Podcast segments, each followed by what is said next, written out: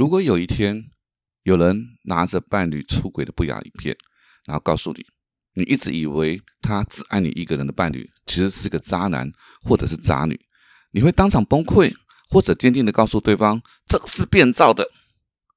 你会选择哪一个？欢迎你来到八站闲谈，我是林家泰。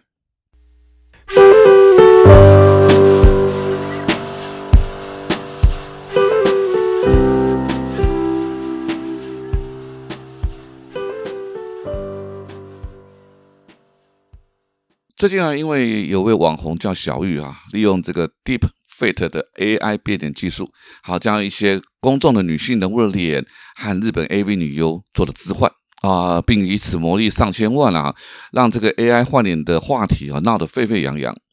当然，也许你会说啊，我又不看 A 片，这事跟我有什么相关，对不对？哈，那如果如果事情真的是这样子，那就真的太好了。可是这种黑技术的发展，它势必为人类带来极大的。挑战跟改变，如同我一开始说的那个情境，你相不相信影片是真的？好，这个 AI 权威李开复先生说，三十年后影片将难辨真假，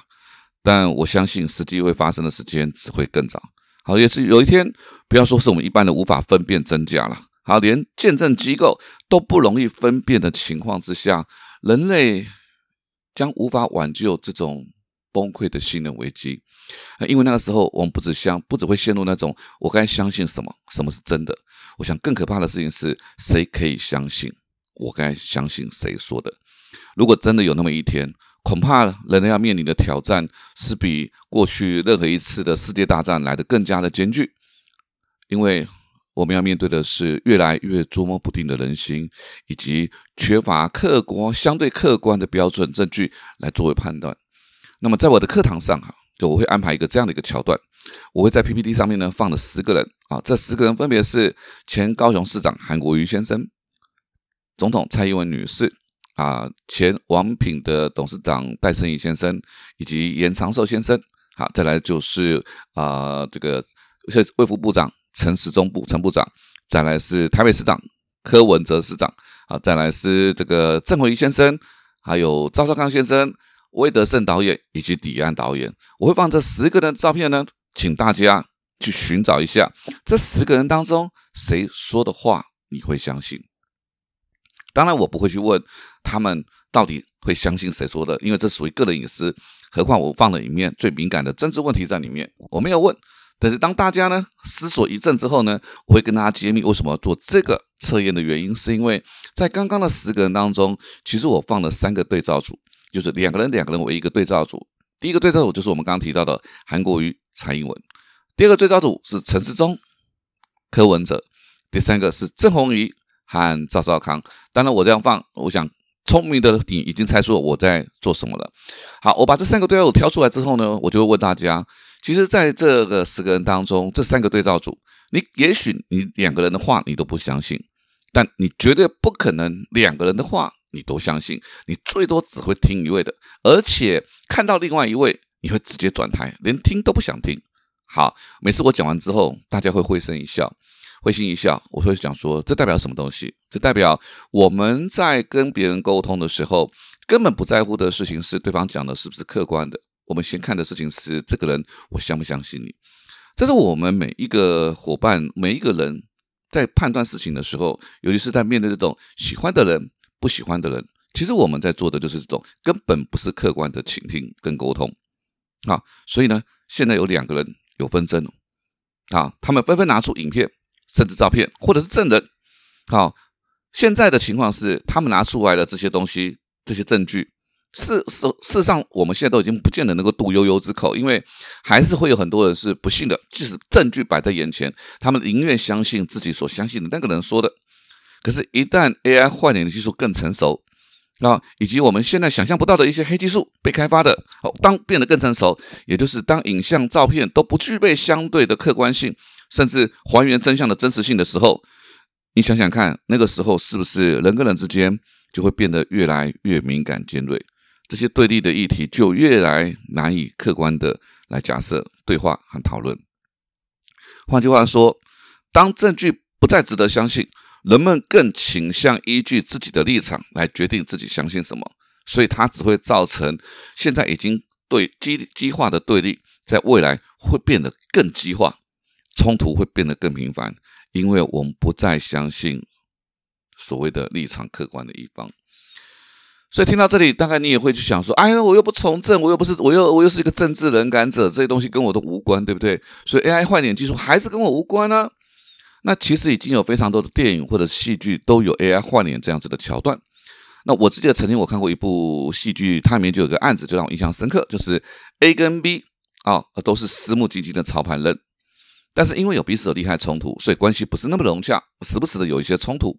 啊，那 B 呢？不但是私募基金的这操盘人，而且涉及一些政客的洗钱犯罪啊，而且还私吞了这个款项啊，所以后来政客发现了，哎，就决定把 B 发现这个 B 中饱私囊，啊，就派出杀手把 B 给杀害了，杀害了，并且呢，利用 AI 换脸技术，将杀手换成有杀他动机的 A，嫁祸给 A，而 A 当然就是百口莫辩，因为他有动机，因为之前有冲突，当然。这个只是一个电影的情节，但但有没有人可以保证，如果一旦 AI 换脸技术变得更加的成熟，你我是不是有一天也许也会成为别人犯罪行为的代罪羔羊？换句话说，如果有人存心要破坏一个人的幸福婚姻，用 AI 换脸造假的技术，已经没有技术上的问题了啊，已经没有技术上问题了，所以。AI 换脸已经不是单纯的法律问题，或者是造假伤害你的肖像权这么单纯而已，而是一点一滴的在破坏我们人跟人之间的一个信任感。你或许会问我说：“那太夸张了，危言耸听，怎么可能？对不对？人有这么好骗的吗？”嗯，每次讲到这个，我都会觉得很感慨啊，因为每天收到这些烂的讯息里面，我就觉得现在人的知识水平提升了，教育程度提高了。啊，我身边有一堆的人都是受过高等教育的，理论上他们怎么可能无法明辨是非呢？可是呢，在我在我前面刚刚在课堂上之前提到的实验，哦，我刚刚提到的涉及政治、宗教这些立场相关的问题的时候，大家判断的标准首先是看内容的立场，再决定是否相信。所以政治上的假新闻才会满天飞啊！为什么？因为当你一看到是你自己相信的新闻，你根本不管它真或假，就先扒了再说。就啊，其实它就是个假新闻，而这样的事情在做的，其实连博士都有，也就是像这样子的问题，即使你上帝大的博士，理论上以这样一个高教育的知识分子来讲，他未必就会有判断的能力。